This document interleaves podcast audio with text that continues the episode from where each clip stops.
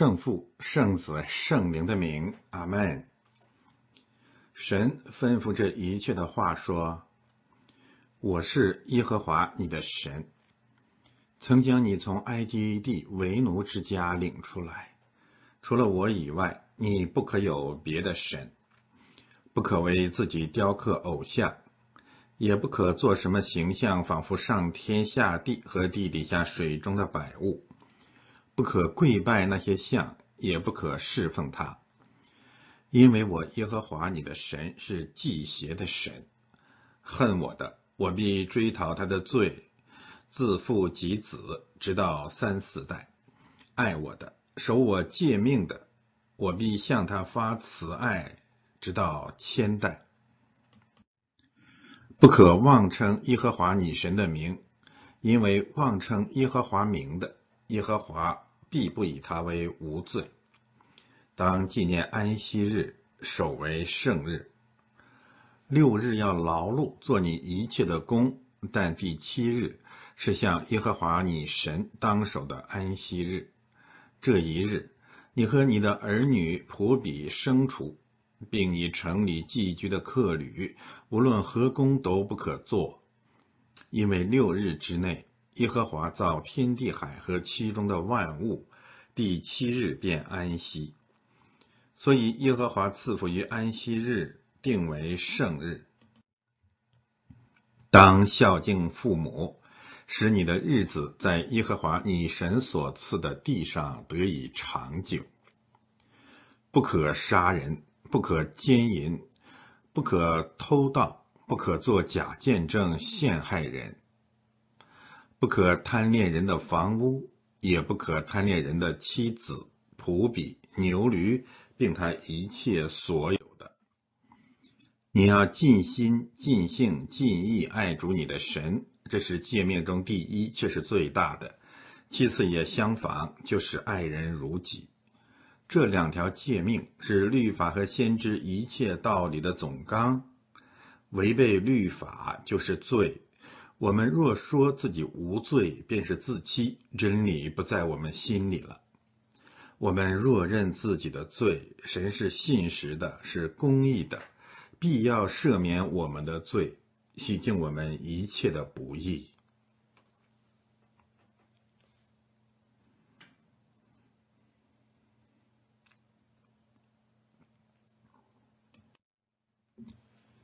让我们向天父上帝认罪。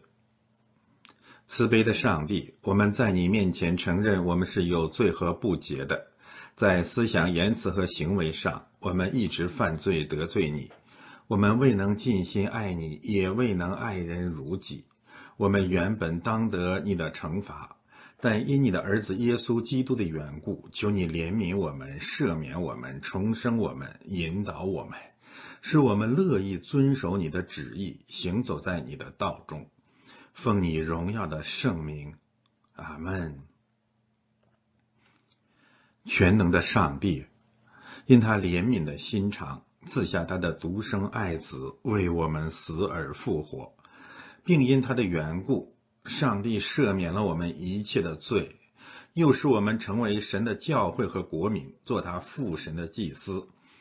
作为蒙召案例的基督的仆人，凭借他的权柄，因此我宣告，我们一切的罪都被赦免了。为义人必因信得生，行义的才是义人，正如主是义的一样。所以你们要去，是万民做主的门徒，做基督的见证，直到地极。阿门。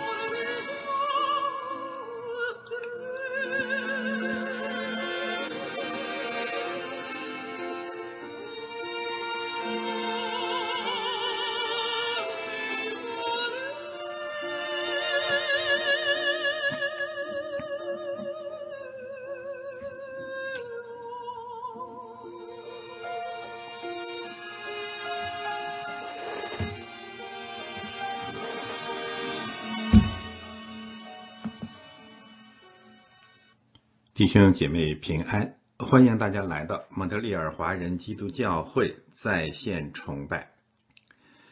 我们在一曲玛利亚颂歌当中进入了新的一年。开篇选用这首赞美诗或者圣诗，传统的圣诗，我们主要想表达两个方面的含义。第一，主的教会正在经历一场惨难。这场惨难就是启示录十二章那妇人的惨难。另外一个方面，我们同时也在经历启示录十二章那婴孩被提到旷野逃避追杀的恩典，导致这场惨难和嗯逃亡的事实，主要是三个方面。第一就是大瘟疫，第二是大红龙，第三就是龙兽和假先知联合形成的逼迫，或者三者联合要在这个时代作王。启示录十二章所展示的末世景象，实际上在旧约当中。有它更深刻的、更长久的经文根据，或者历史的根基，那就是出埃及第十四章十五到三十一节。这是圣经当中特别重要的一次历史事件，巨大的历史事件，它实际上形成了六十六卷书一个基本的框架、叙事框架。我们可以把红海事件称之为政治中的政治，新闻当中的新闻，更是神学当中的神学，福音当中的福音。传统教会一直把出埃啊创世纪一章呃三章十五节视为第一福音。其实我们当然按同样的标准，也可以把出埃及记红海记事视为福音当中的福音。在这场伟大的神迹当中，我们看到了，无论是大淫妇还是大红龙，无论是大淫妇还是三个污秽的灵，都被倾覆在红海之中。这是什么？这是神的审判，这是天罚，这是预表末世的审判。当然，同时也指向了神。对以色列百姓的救恩，我们可以指着出埃及第十四章十五到三十一节，对新的一年，对二零二二年，或者对未来的历史大事，做出一个简明扼要的预预判。那就是在新的一年里，无论是中共二十大，还是美国的中期选举，无论连任成败，习败两位都会进入红海死地。同时，神的百姓一定会从救恩走向救恩。我们这样讲，需要全面的打开今天的正道。经文，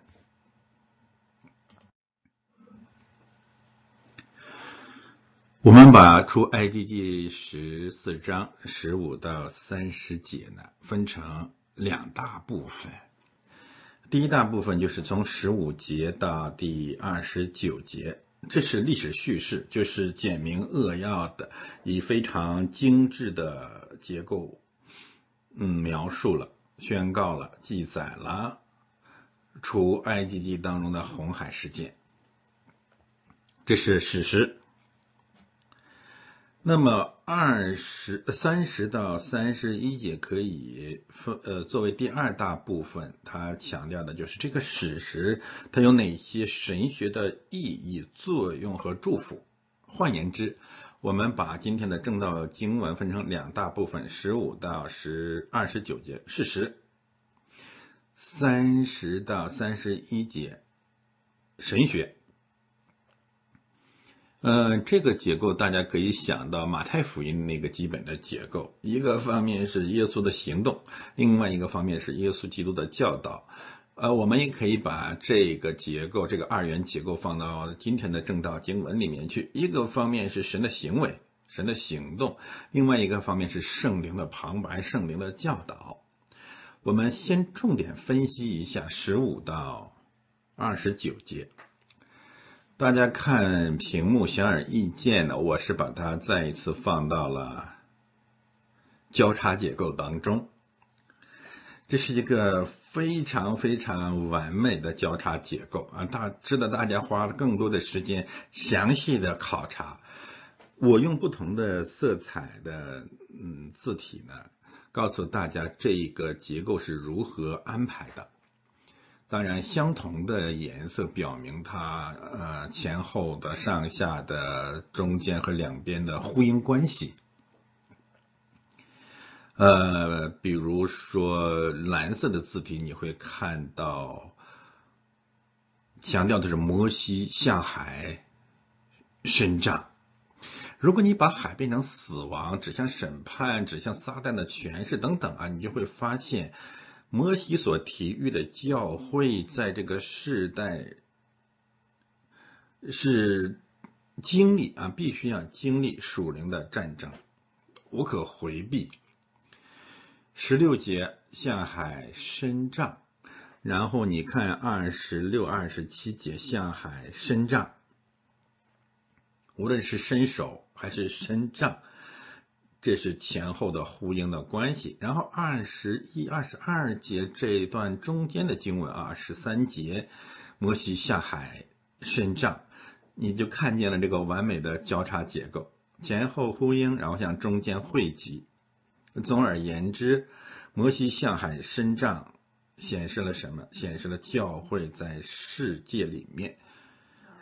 嗯，行使神所赐给他的基本的权柄，针对撒旦的权势，目的有两个方面，一个方面是带领以色列人走干地，另外一个方面就是倾覆法老和他的军队，逆毙那曾经逆英的暴君和他的邪教流氓国家。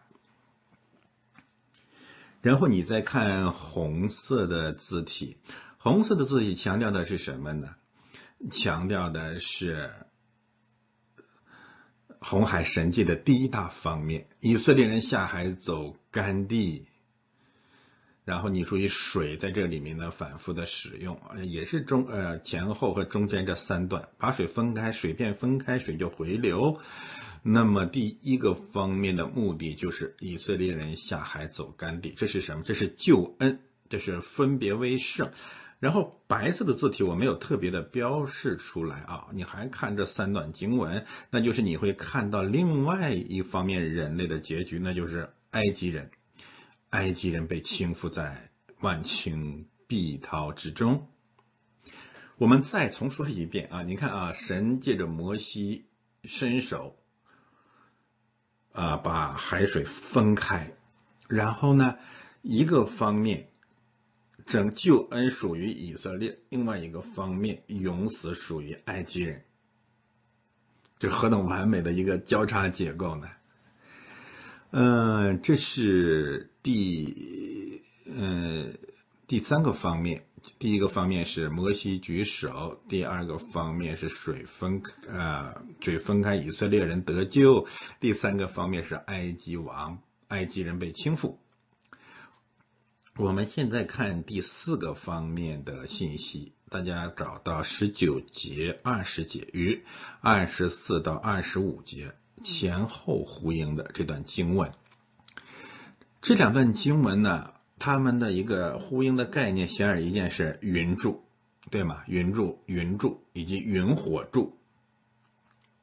我可以啊，我们可以把这一个概念呢对应于神、基督降临、基督驾云降临。呃，犹太教要愿意把它解释为神的临在，啊，旧约圣经当中有相关的信息，就是他驾着黑云降临，以至于祷告不能透过。这说明什么？这说明审判临到了，他不再向埃及人施怜悯。另外一个方面，基督教应该从启示录当中回看出埃及记，你就会发现基督降临，驾云降临，万目都要看见他，世上的人要为他哀哭，世上的人埃及人，对吗？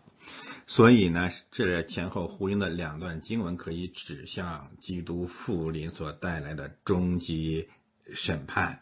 事实也是如此。这是我们看到的第四个方面的信息。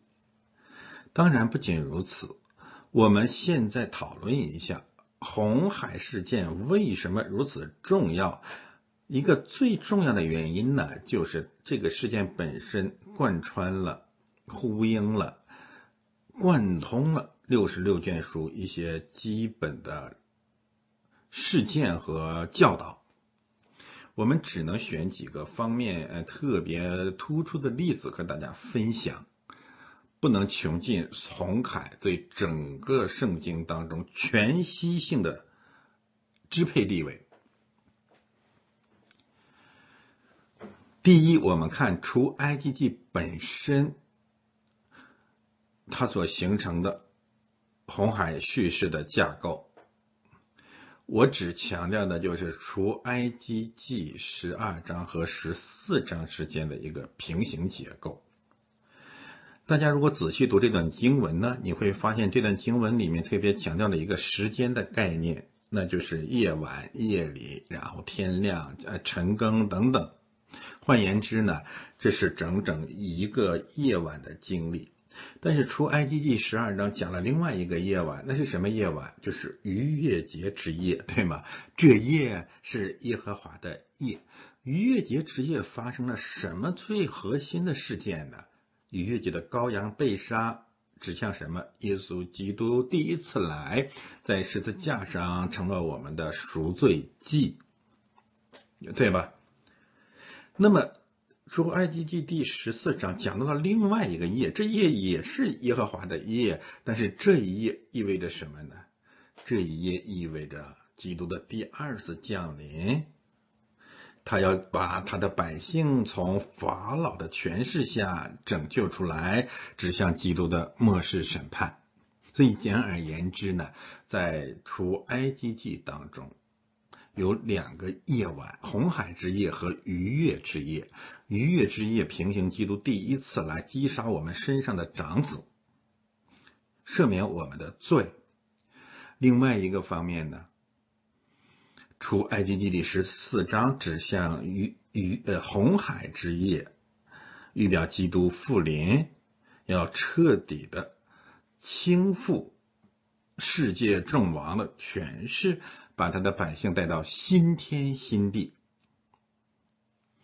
他将在旷野里面，的敌人面前为我们摆设筵席。这是红海事件我们能够看到的第一个方面的架构，对吧？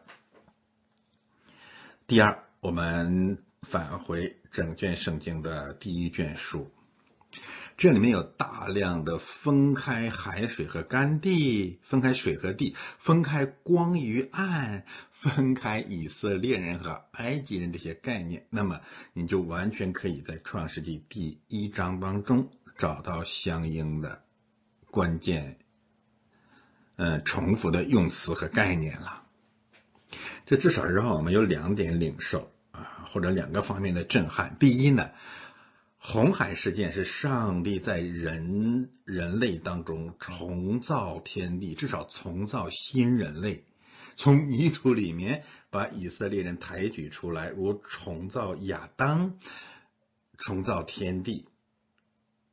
另外一个方面呢，你可以去思想我们一直强调的一个概念，那就是我们必须对创世纪第一章永远保持谦卑的态度。这种谦卑包括对此这其中的一些概念，我们持开放的态度。这里有好多好多的概念，都是值得我们在出埃及记呃呃呃在出埃及记和创世纪之间来回的互相印证。比如大风吹海，在希伯来文当中呢，这个风就是圣灵，是同一个词。你看见就是神的灵运行在水面上，对吗？当然了，呃，红海事件还可以跟创世纪当中另外一个重大事件平行，那就是大洪水审判。同样是。大风同样是海水，同样是淹没，同样是审判，而审判的都是什么呢？都是伟人。这里面的一些概念，大家可以自己一一的去查考。法老一切的马匹车辆可以平行，大洪水当中一切高山大啊，高山伟人都被淹没了。当然不止如此啊，方舟和甘地可以平行，云柱可以跟方舟平行，等等等等。以色列人可以跟方舟平行，摩西跟你跟诺亚平行，以色列众子可以和诺亚一家平行，无穷无尽的相关性。但是总而言之，神。在圣灵借着圣灵在水中重造天地，一个方面是审判，一个方面是救恩。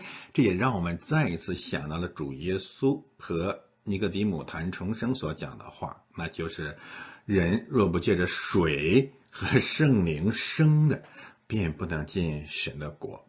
现在我们翻到六十六卷书最后一卷书启示录。红海事件就是预表着末世审判，所以整卷启示录都可以跟红海事件平行。其中特别的，你注意十六章到二十二章，重水，然后变成阴沉，重水都变成了呃三分之一变成了雪，海变成了雪，呃，怎样把大淫妇像石头一样扔到海里，永远都不再见了。嗯，这里也特别谈到了，呃，比如说出埃及记十四章十九节，神的使者，你就会看到启示录大量的神的使者天使，在整个末世审判、事务场战争和患难当中所承担的重要角色。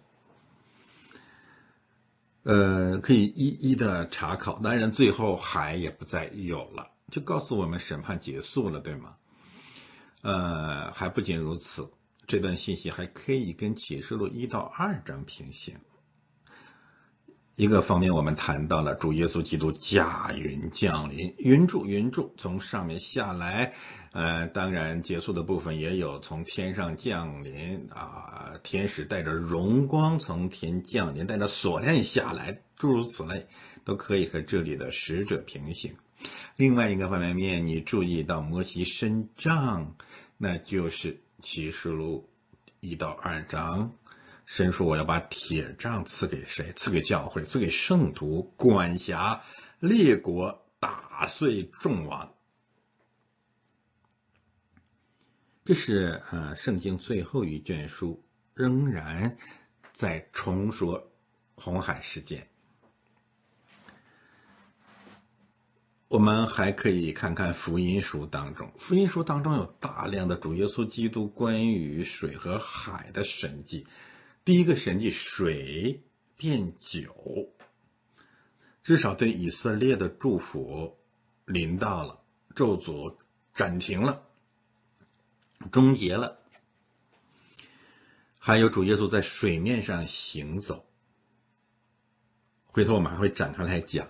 平静风和海，还有格拉森猪群入海。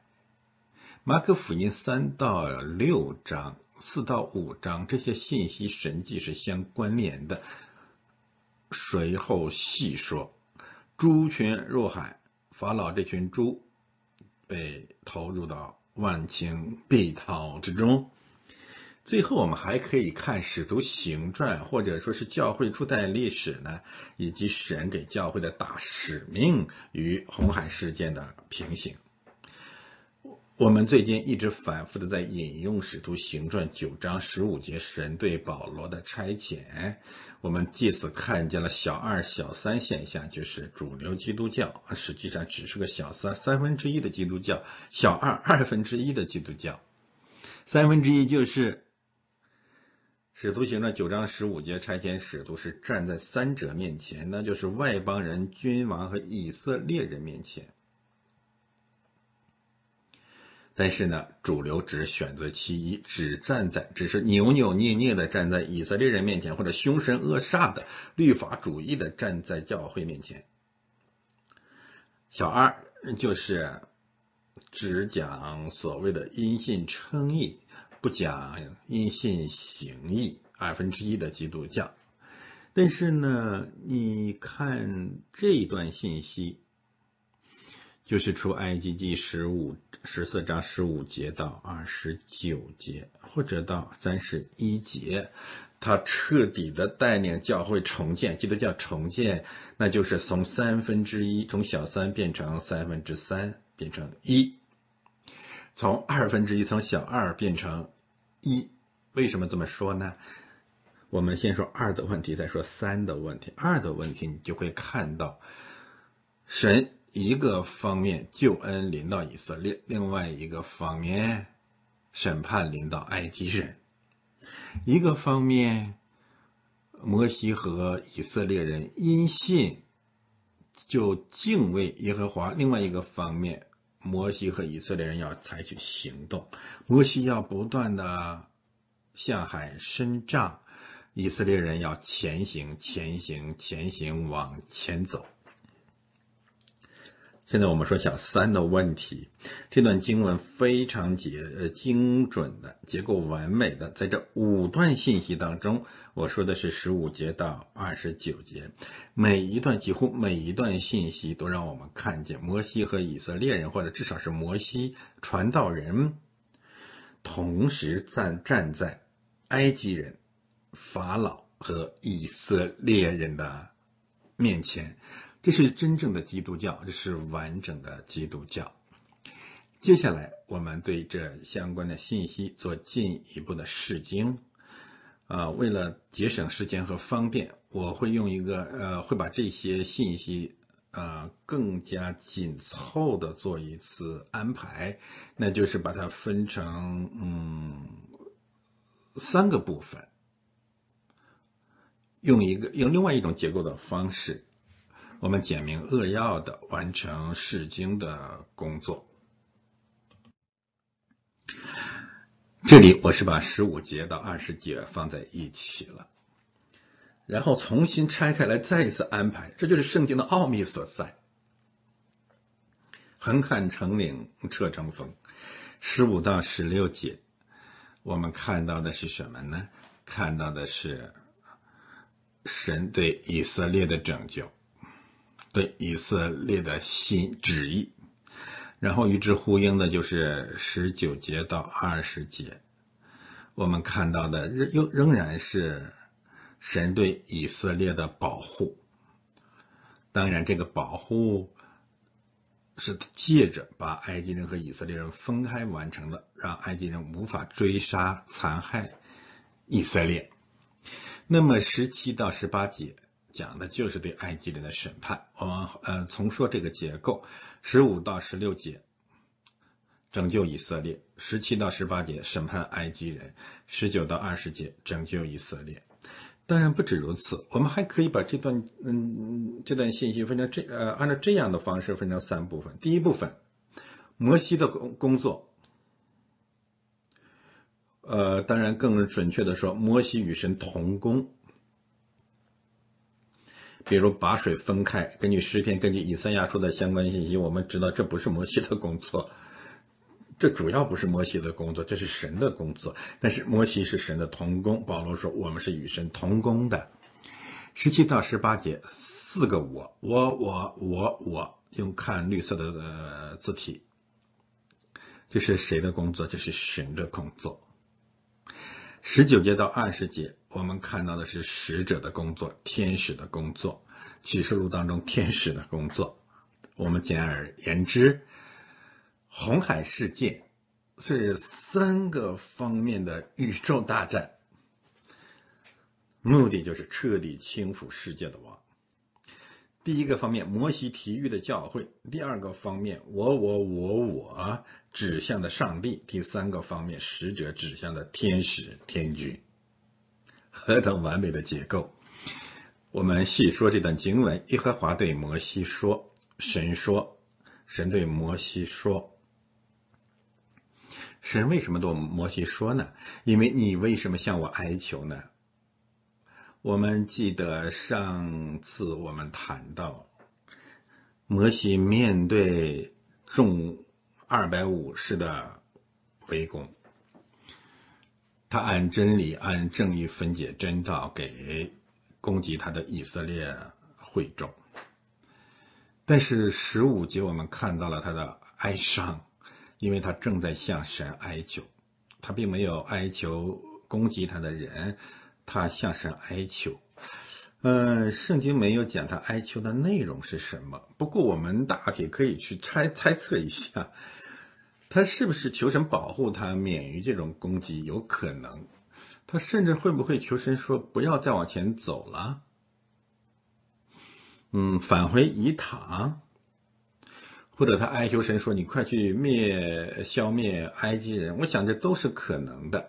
但无论如何，神终止了他这种哀求，没有时间了。你不可以像 灵恩派、呃主流邪教那样对祷告的滥用，就是你就死缠烂打来求求求。神说：“你不要求了，停！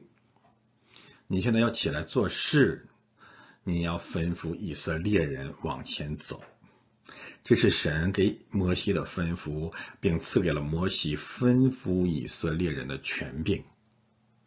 你吩咐以色列人往前走，这也就意味着什么呢？你不要听以色列人的，你不要听他们的攻击，你不要让他们往回走。神毫不妥协。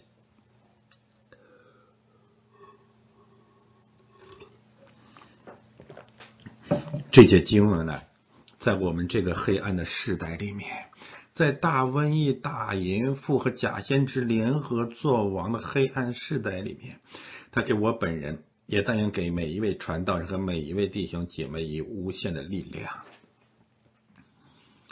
当我们觉得自己走投无路的时候，你当听见神说：“你吩咐以色列人往前走。”钱在哪儿呢？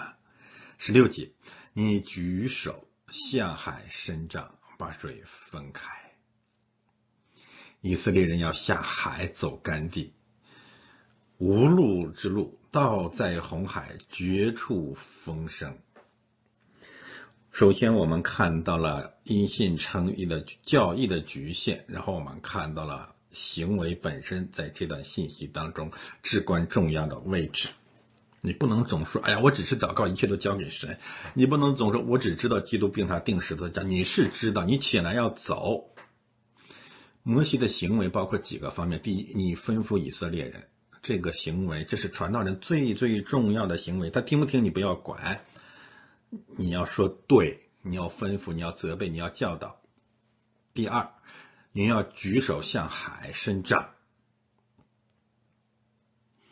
摩西也许不明白神给他这个命令，但是以色列不明白也要遵行，传道人不明白也要遵行。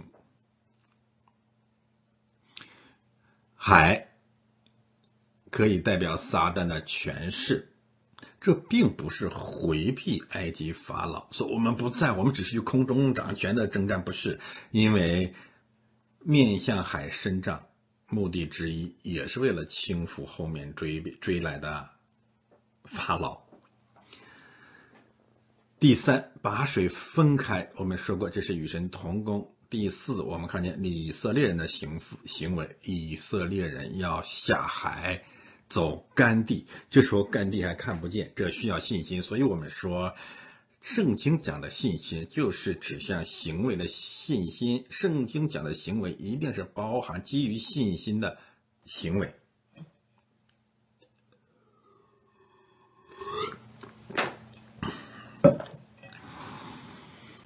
下到海中，以色列人要下到海中，以色列人的全家，包括他们的儿女，这个时候，以色列人不能说要等孩子长大了再受洗，快逃命吧。然后神跟摩西讲他的计划，十七节，我要使埃及人的心刚硬，他们就跟着下去。我要在法老和他的全军车辆马兵上得荣耀。我要在法老和他的车辆马兵身上得荣耀的时候，埃及人就知道我是耶和华了。你注意，埃及人、法老在这段经文当中的反复出现，以及我、我、我、我的反复出现。还有一个平行的概念，得荣耀，得荣耀，得荣耀。上个主日我们谈到了得荣耀是什么意思？得荣耀一定是。至少是，首先是消灭世界的王和他的全军。唯独荣耀神的主流邪教的教义与此毫无关系。事实正相反，他们不愿神如此得荣耀，他们回避神如此得荣耀，甚至他们反对神如此得荣耀。你可以想象一下。神这个时候是对摩西和以色列人讲他这个计划。如果他对当代的主流邪教、鸡汤教、灵恩派们讲这一套，讲这个得荣耀的大计，这些货会怎样反应呢？他们会比彼得更严严严的责备或者拦阻基督。神说：“我要使埃及人的心刚硬。”主流说：“怎么可以？你要爱仇敌。”神说：“我要在法老和他的全军车辆马兵上得荣耀。”主流说：“怎么可以？我们要为他们祷告。”神说：“我要在法老和他的车辆马兵上得荣耀的时候，埃及人就知道我是耶和华了。”主流说：“不。”我们要顺服法老和他的车辆马兵，因为他们岂是空空的配件？因为没有权柄，不是出于神。按照这一碗一碗一碗三大碗鸡汤，那么就三碗不过岗了。没有红海事件，只有鸡汤。所以在主流的圣经当中，没有红海，只有鸡汤。红海成了一大锅的鸡汤，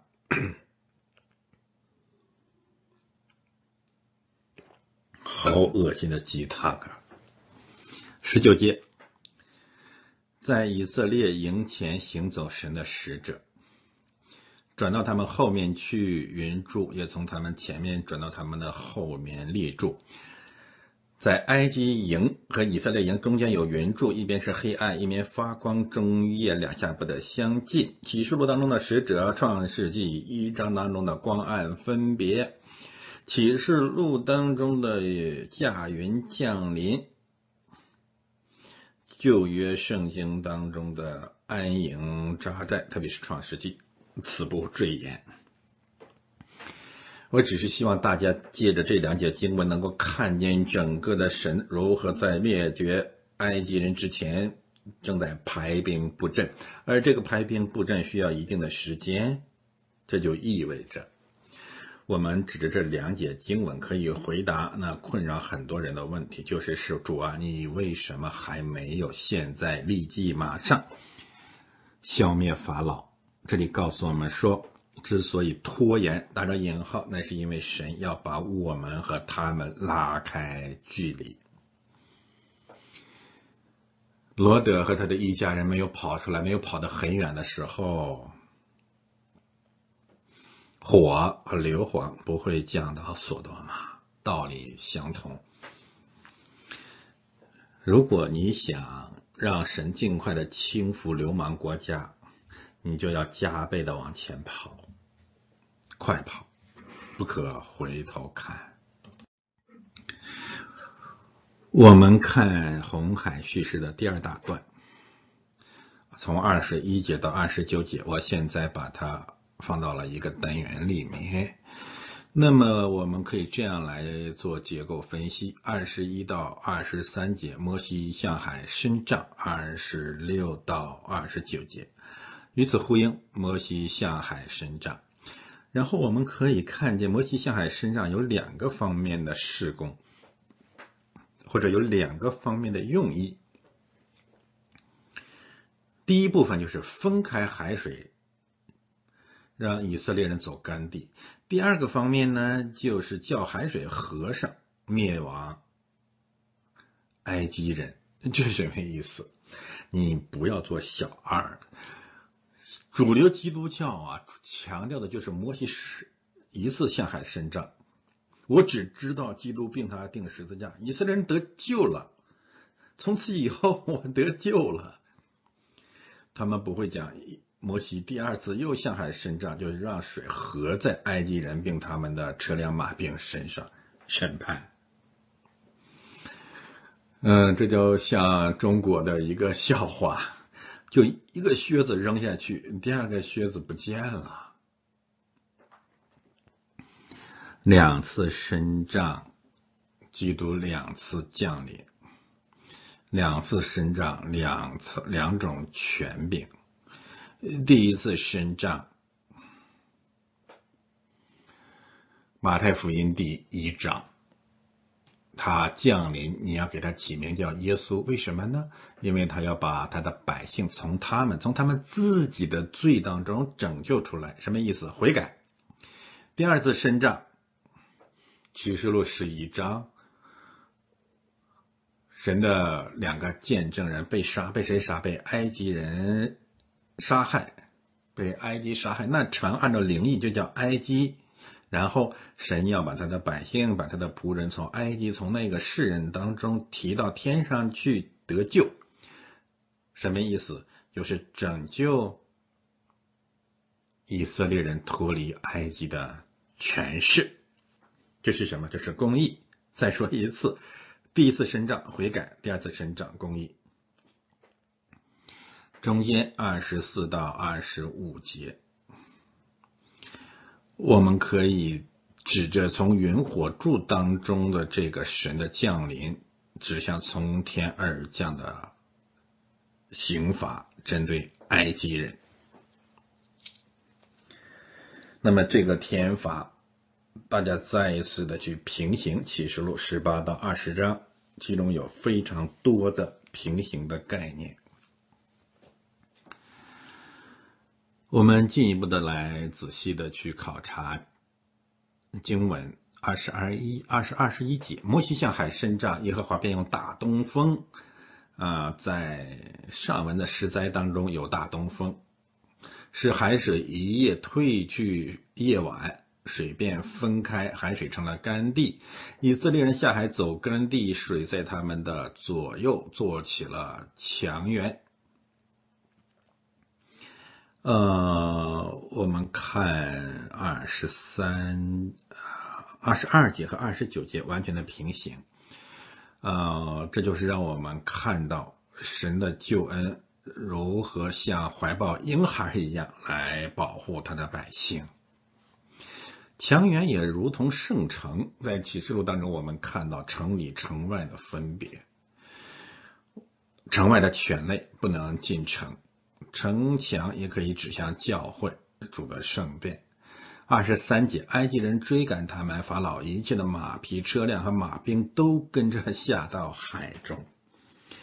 呃，跟着这个动词或者介词，你可以看二十八节，车辆和马匹那些跟着以色列人下到海中，法老的全军。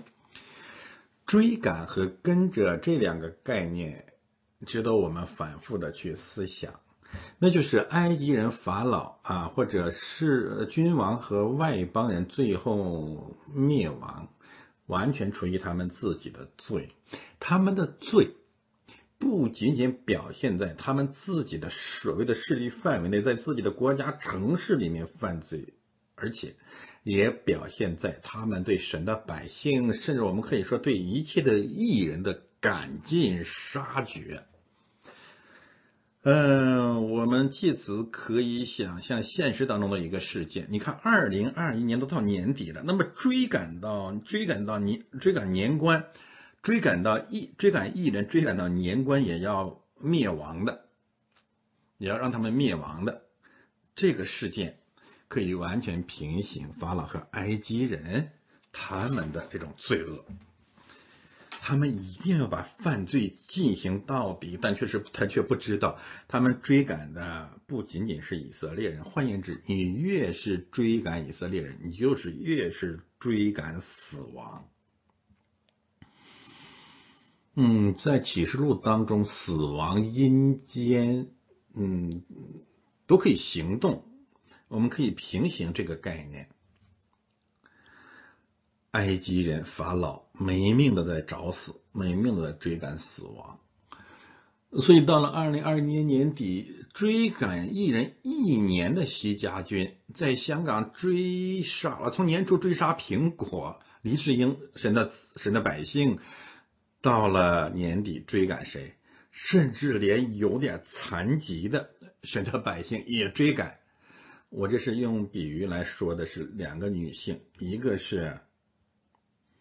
何韵诗，一个是蔡英文，他们太有缺点了，但是也不放过。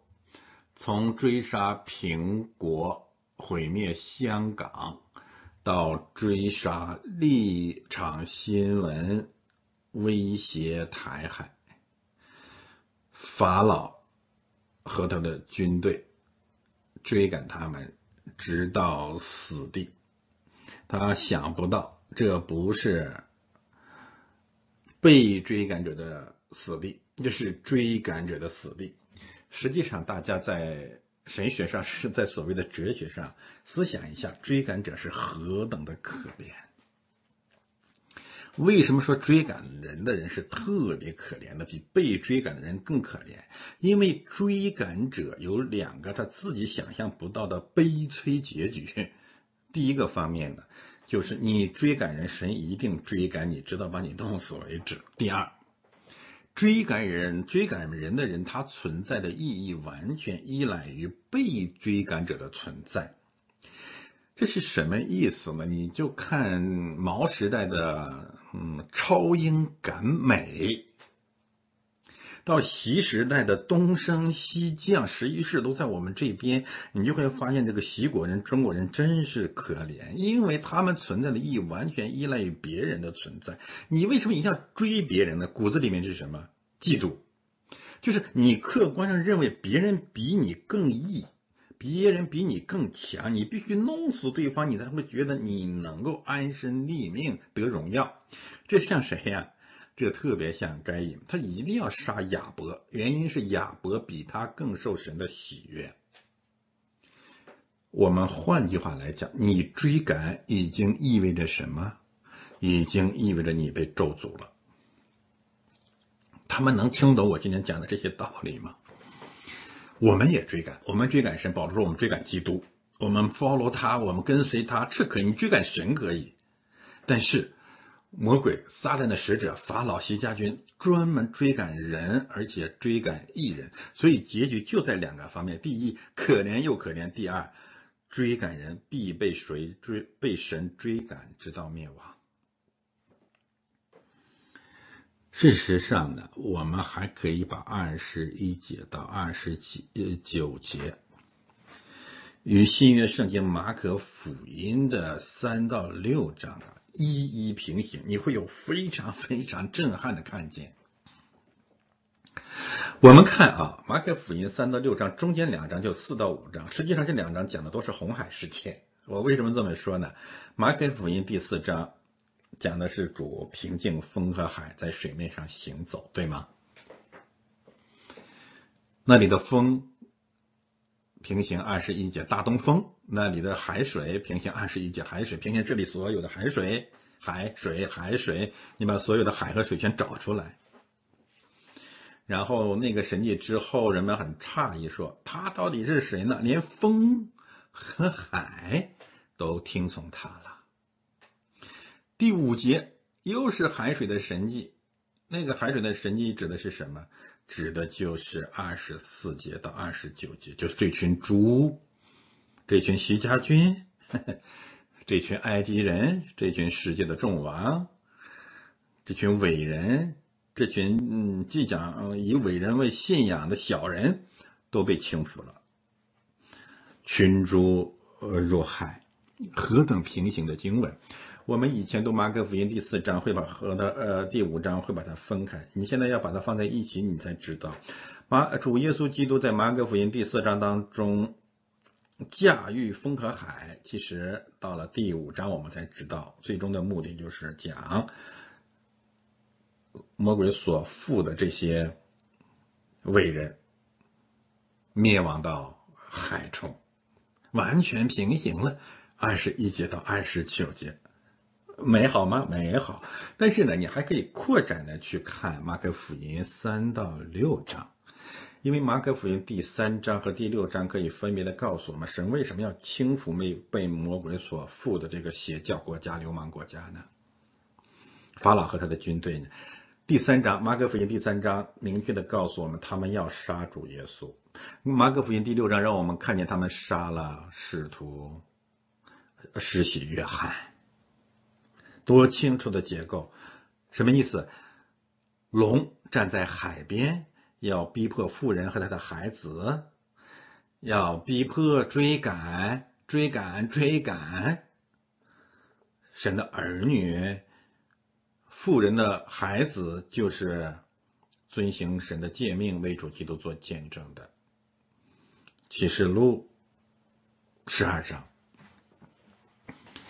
很清楚吗？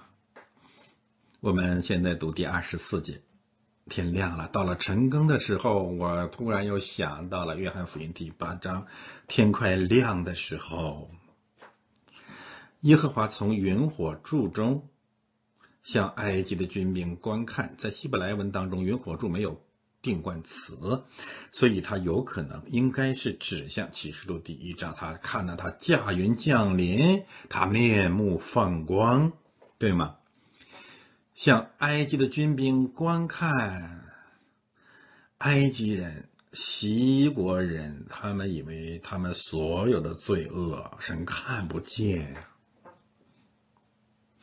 他们在新疆、在西安、在郑州、在香港滔天罪恶，他们竟然以为神看不见，他们弄了一个天眼。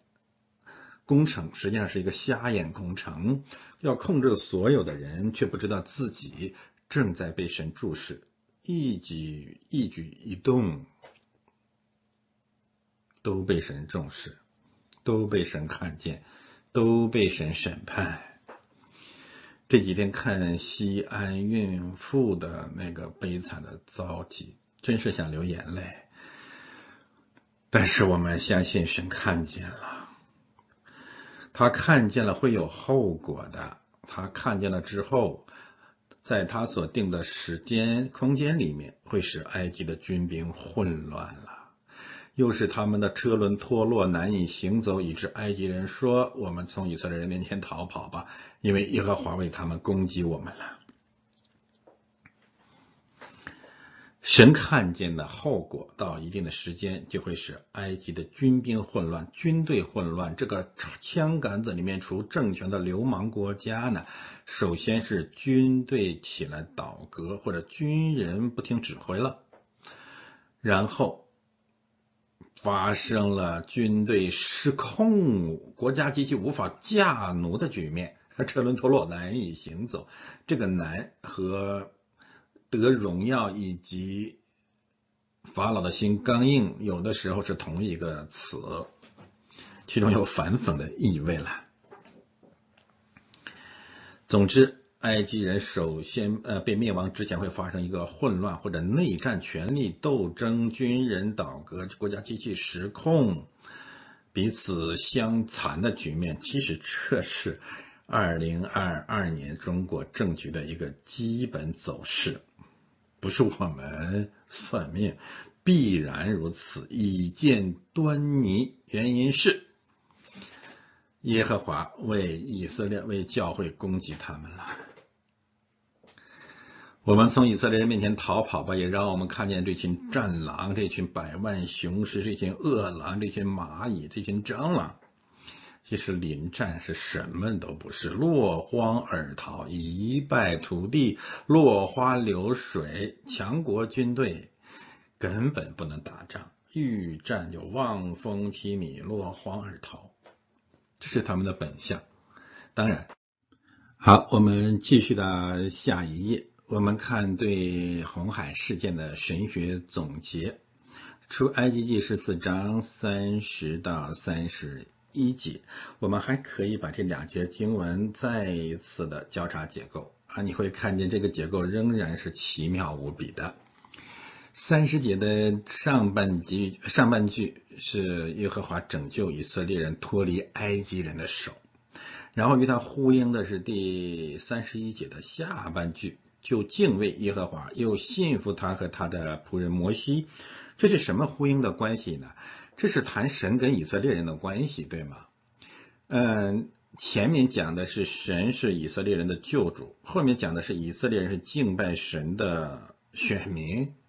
前面讲的是神跟以色列人的关系，后面讲的是以色列人跟神的关系。当然还有一些细节还可以进一步的去区别去讨论。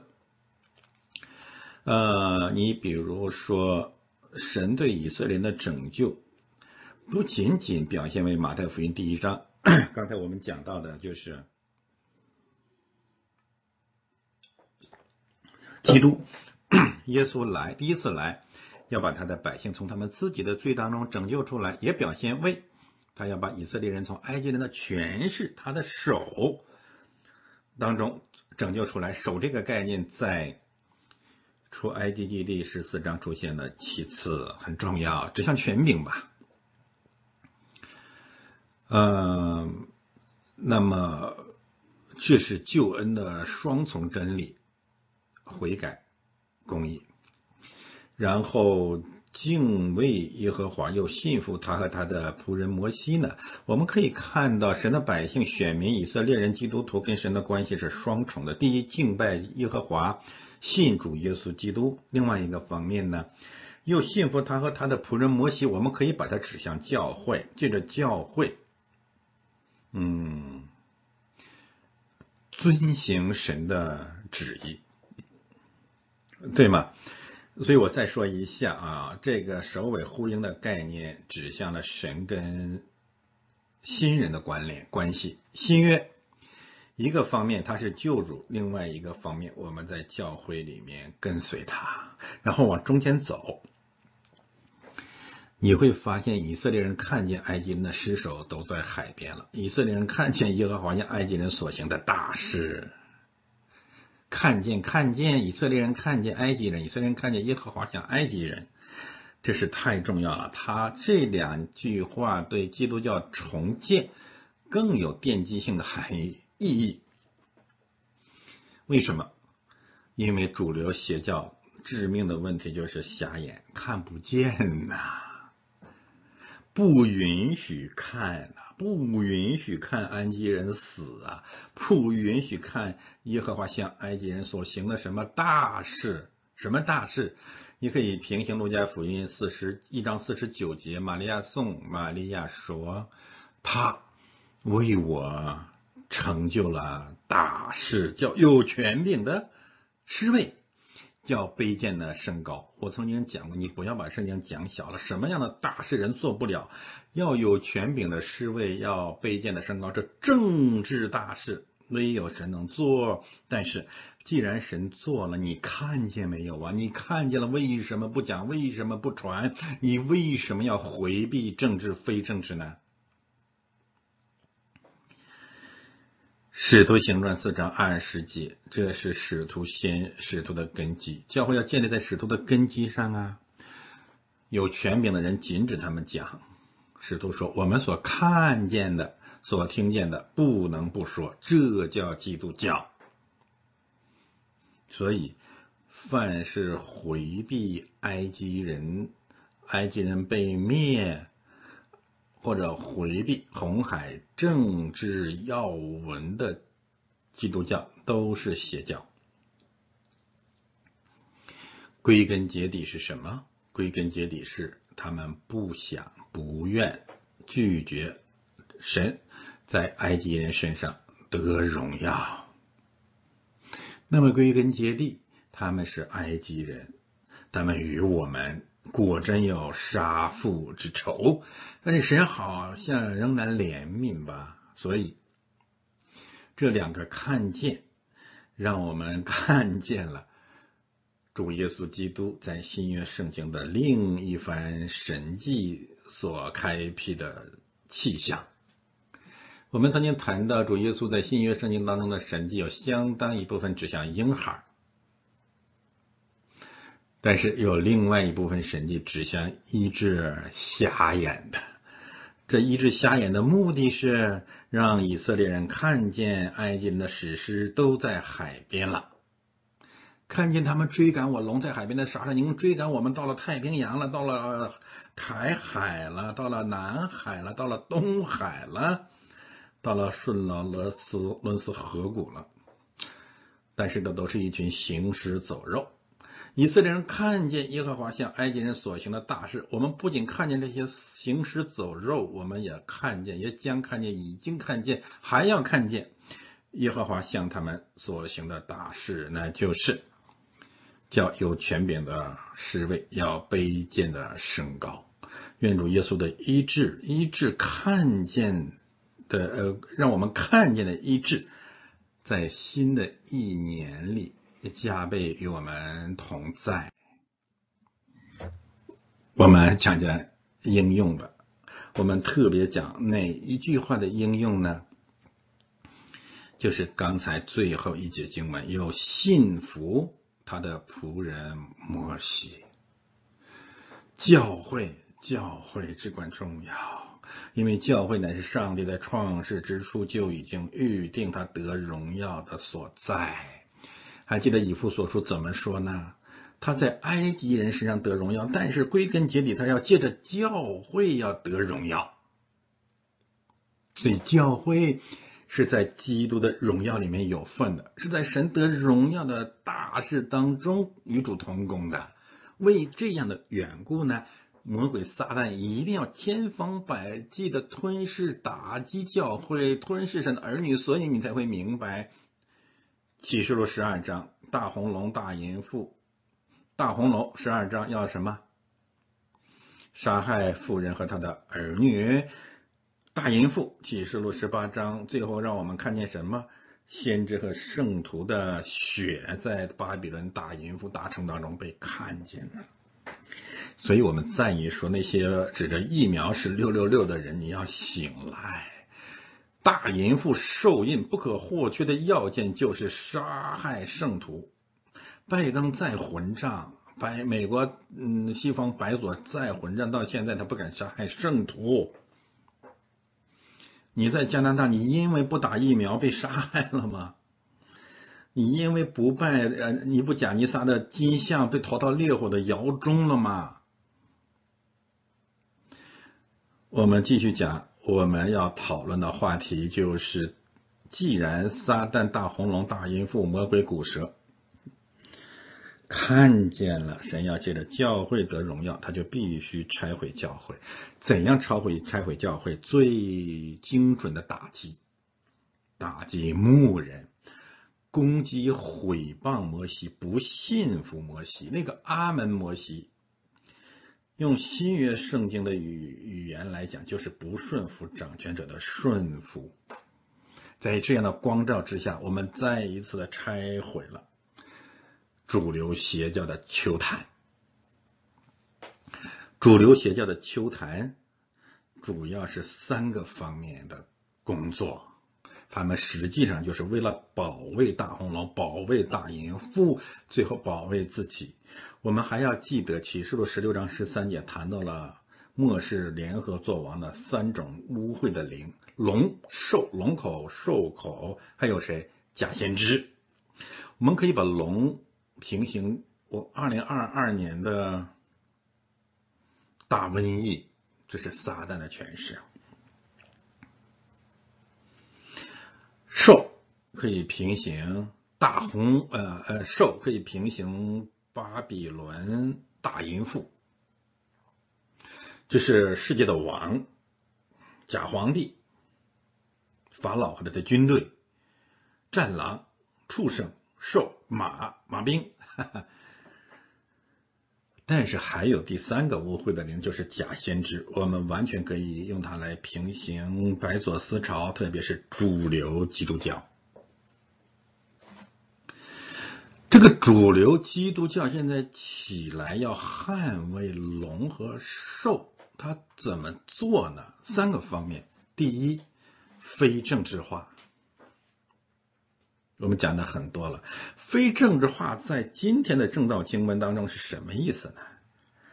就是不要谈红海，不许谈红海事件，不许谈政治，不许谈这个政治事件。我们说过，红海事件绝对是政治当中的政治新闻当中的新闻时事当中的时事。为什么？因为全世界最大的帝国，它的君王和他的军队被倾覆在地球的中央了。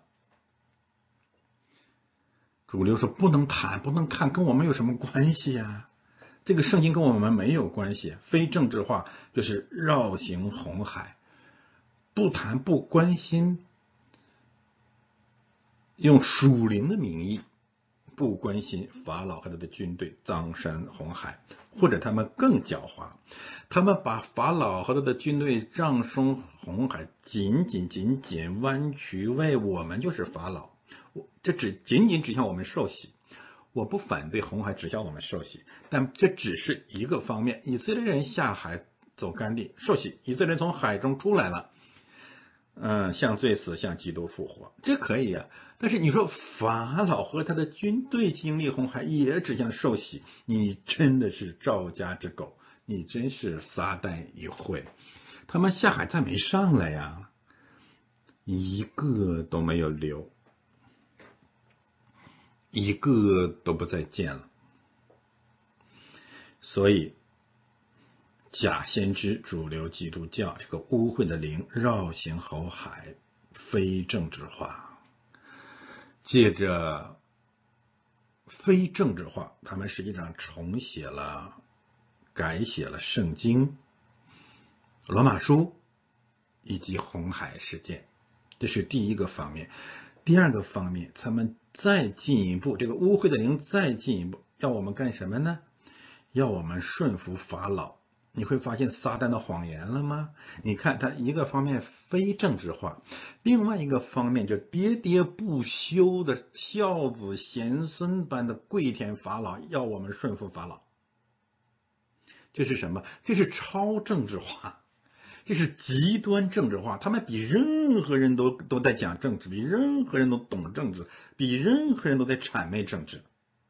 这是第二个方面，第三个方面。与此同时，谁敢站在法老外邦人的面前，敢向海伸杖，他们就像疯狗一样联合起来，市井匪类。勾搭成奸，分门结党，结合成群起来，要杀害、攻击、毁谤那位神的仆人。这叫什么呢？这叫反政治化，这叫做教会政治，这叫政治的内卷化。他们用所有政治当中最卑鄙无耻、下流凶残、野蛮下三滥的手段。在教会里面动员一些无知的富人和初入教的人，以及各种名利之徒、基督徒作家、台湾教痞、网络小妖起来，疯狂的以二百五才有的规模和质量毁谤攻击摩西，而最后幕后背后是谁呀？是撒旦的力量，是撒旦的计谋，因为只有攻击摩西才能拆毁教会，只有拆毁教会才能夺取、阻断耶和华借着埃及人要得的荣耀。当我们每次祷告主祷完说愿国度权柄荣耀都都是你的的时候，你想到过没有？神如何得荣耀？国度、权柄、荣耀都是他的，需要什么呢？需要他的国降临。需要他的旨意行在地上，如同行在天上；需要世人都尊以他的名为圣；需要拯救我们脱离那恶者，脱离那恶者，救以色列人脱离埃及人的手。何等精致、美好、全息的圣经经文啊！但是遗憾的是，借着非政治化、超政治化和反政治化的政治的内卷化，主流基督教、主流邪教变成了谁呀？就是变成了圣经当中的外女和大淫妇。他们是旧约当中的割灭嘛，甚至比割灭坏。他们是耶喜别。耶喜别对神的仆人所做的一切恶事，无论是在香港葡萄园对拿伯，还是针对基督教重建、杀害以利亚，他们是耶喜别。一定要用当下的一个人物来比是谁呢？其实就是穷凶极恶、恼羞成怒的西国女人佟丽娅。佟丽娅是不是还有彭女士？其他的中国的恶妇，我们再看。但是彭丽娅找到了法老结婚了，跟法老的军长戈飞结婚了。回过头来杀气腾腾，剑指神仆。还是那句话，他们自己也不知道，乃是。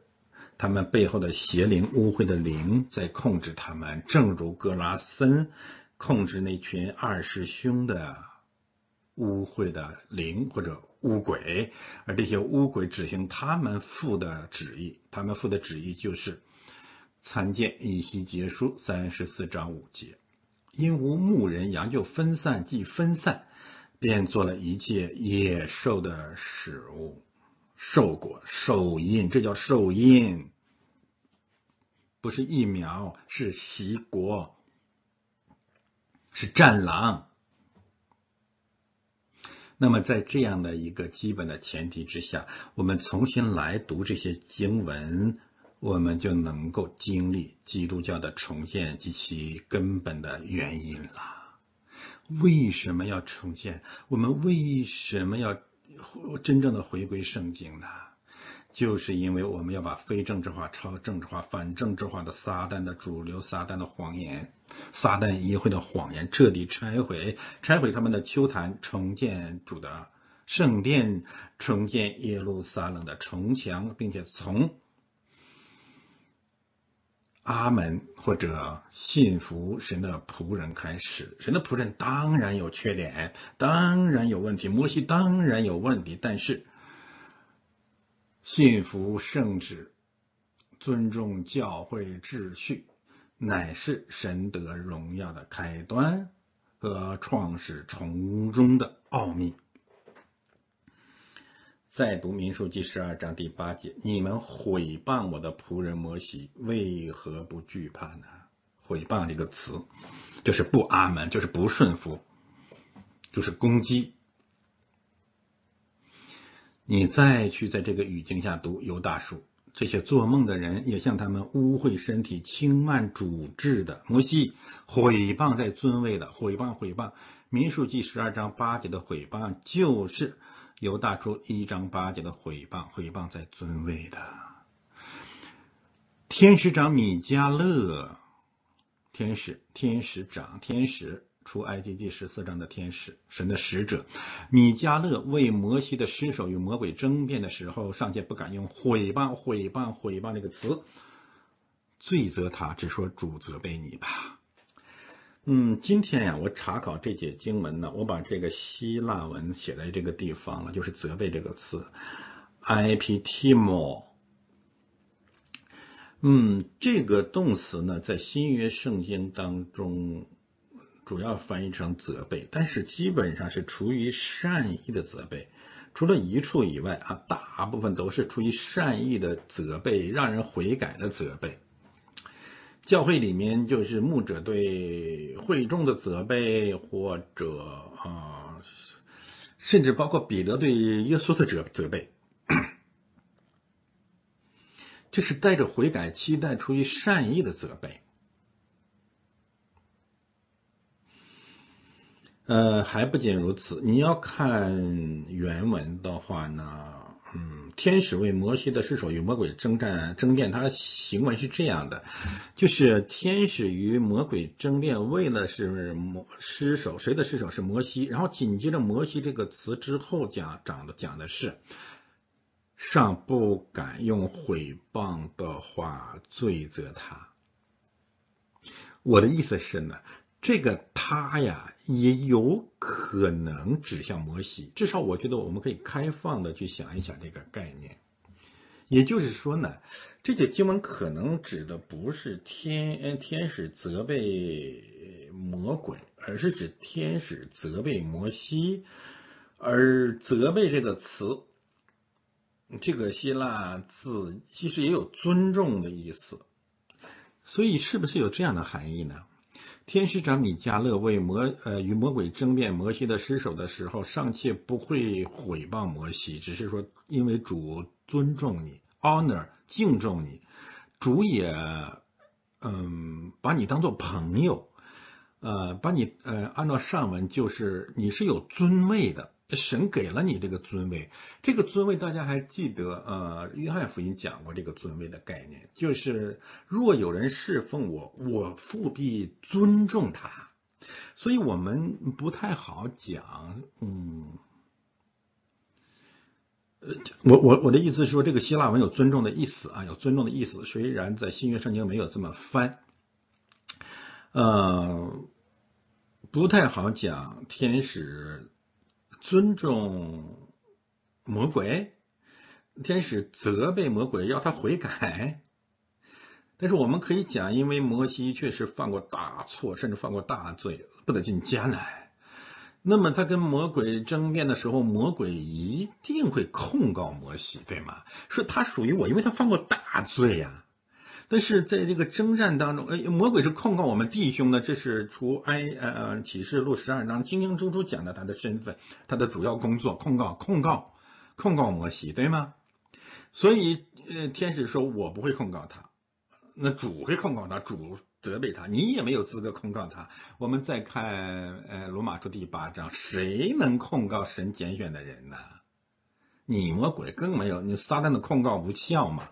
所以，呃，这些概念让我们能够重新的明白，《民数第》十二章八节讲的毁谤摩西和《犹大书》一章讲的毁谤尊位的，应该是同一个事件。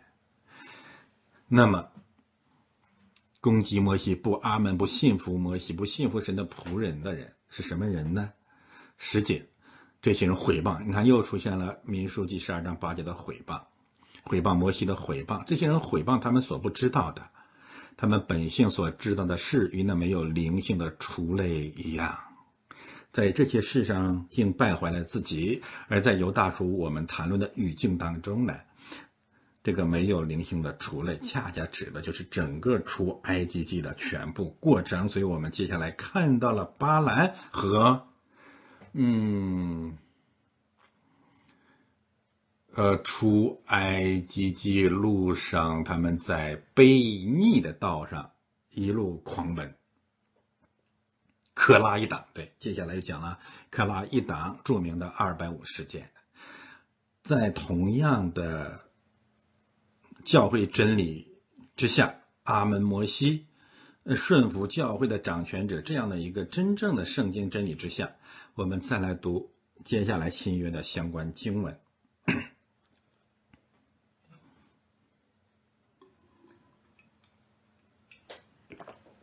希伯来书十三章，你们要依从，你们要阿文，你们要驯服、顺服、信服那些引导你们的，却要顺服。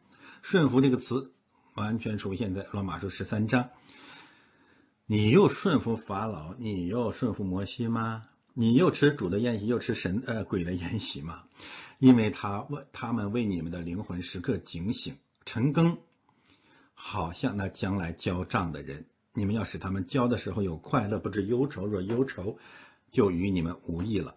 提摩太前书五章十七节，那善于管理、管理、管理政治，嗯，神按照他的形象造人，管理这地，嗯，亚当修理看守，嗯，善于管理教会的长老、权柄，在上有权柄的，没有权柄不是出于神的。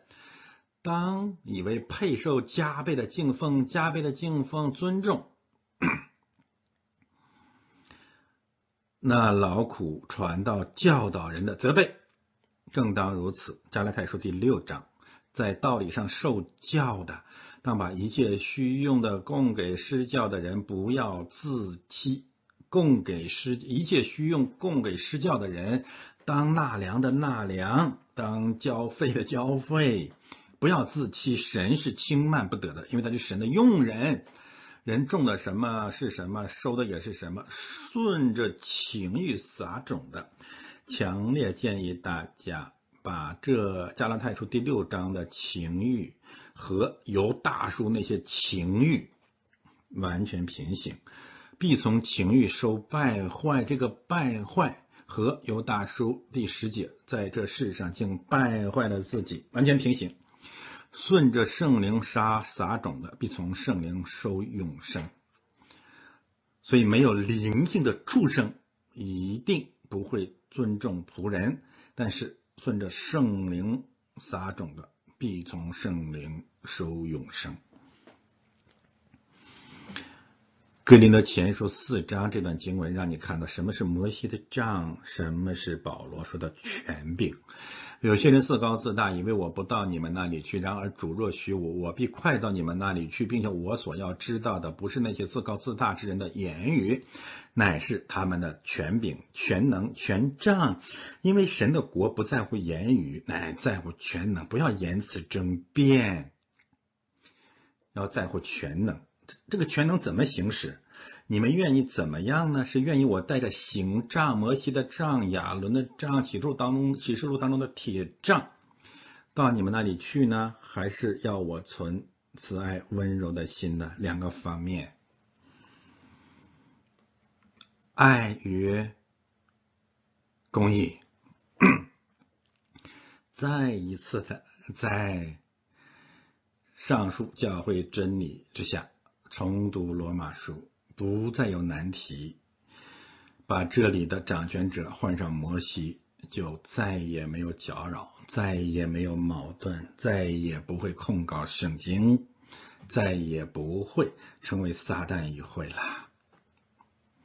罗马书十三章一到五节重读，在上有权柄的，人人都当信服他。顺服他，阿门。摩西，因为没有权柄，唯有摩西的权柄才可以说没有权柄不是出于神的，因为杖是神给他的嘛。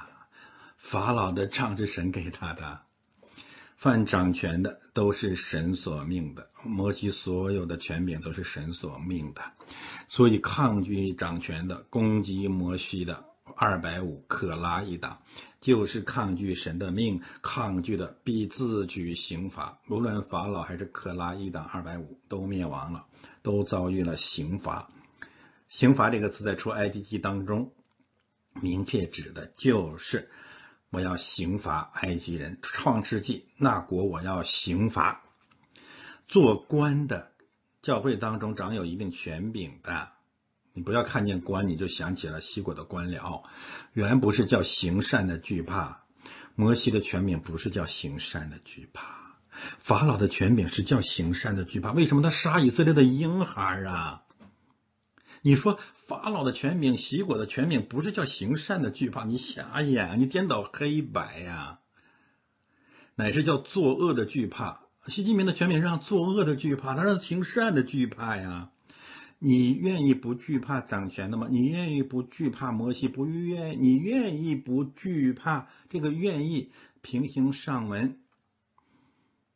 嗯，哥林多前书四章二十一节，你们愿意怎么样呢？你们愿意不惧怕呢？你是愿意我带着行杖到你们那里去，还是我要存温柔、慈爱、温柔的心呢？你看这圣经是何等何等的严谨，一定要把。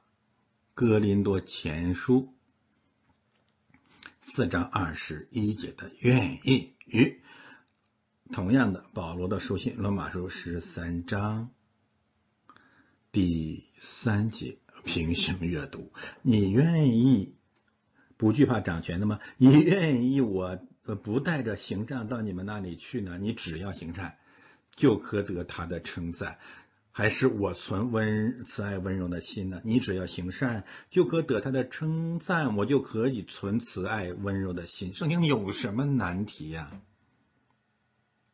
因为他是神的用人，神的仆人啊！谁是神的仆人啊？法老是神的仆人，摩西是神的仆人。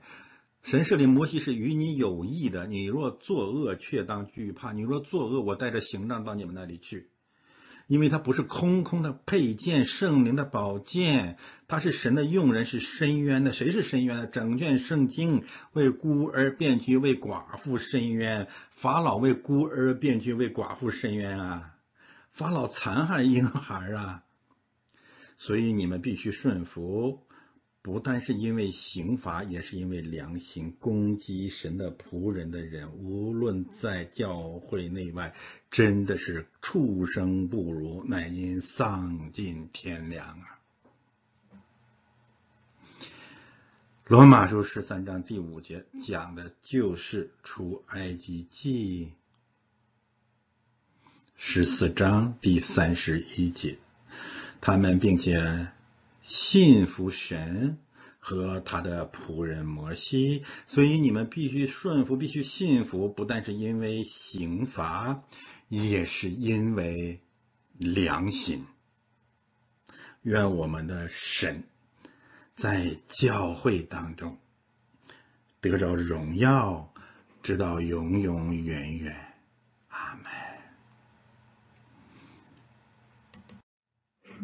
我们一起起立来祷告。主啊，这是年关中的人类，其中更有成为你名下的百姓。但是老年人在城门口断绝，少年人不再作乐。我们心中的快乐止息跳舞，变为悲哀。冠冕从我们的头上落下，我们犯罪了，我们有祸了。西安山荒凉，狐狸行在其上。耶和华。你为何永远忘记我们？为何许久离弃我们？耶和华啊，求你使我们向你回转，我们变得回转。求你复兴我们的日子，像古时一样。主啊，求你怜悯，垂听我们的祷告。感谢主，在过去一年中保护我们。面对今冬的大瘟疫，教会靠主用什么疫苗保守神的百姓呢？唯有行公义、好怜悯、谦卑悔改、怯懦妄意的起来，控告仆人的助手，贪财好利的节制，贪淫好色的回转，撒谎成性的远离。我的神啊，求你侧耳耳听，睁眼耳看，眷顾我们荒凉之地和称为你名下的城。主啊，求你怜悯，垂听我们的祷告。我们在天上的父，愿人都尊你的名为圣，愿你的国降临，愿你的旨意行在地上，如同行在天上。我们日用的饮食，今日赐给我们。免我们的债，如同我们免了人的债，不叫我们遇见试探，救我们脱离凶恶。因为国度、权柄、荣耀，全是你的，直到永远。阿门。贫穷的人有福了，因为天国是他们的；哀痛的人有福了，因为他们必得安慰；温柔的人有福了。因为他们必承受地土，饥渴慕义的人有福了，因为他们必得饱足；连续人的人有福了，因为他们必蒙连续；清心的人有福了，因为他们必得见神；使人和睦的人有福了，因为他们必称为神的儿子；为易受逼迫的人有福了，因为天国是他们的。凡请。赴羔羊之婚宴的有福了，就蒙恩得穿光明洁白的细麻衣。这细麻衣就是圣徒所行的义。愿耶和华赐福给你，保护你。愿耶和华使他的脸光照你，赐恩给你。愿耶和华向你扬脸，赐你平安。阿门。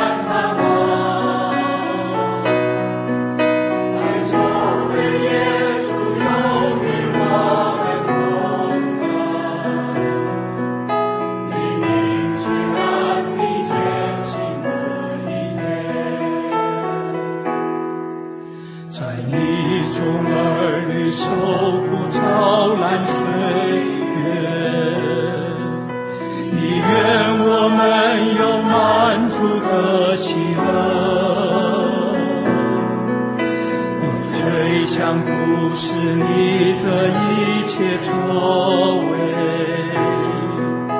甘愿献上所有当作火祭。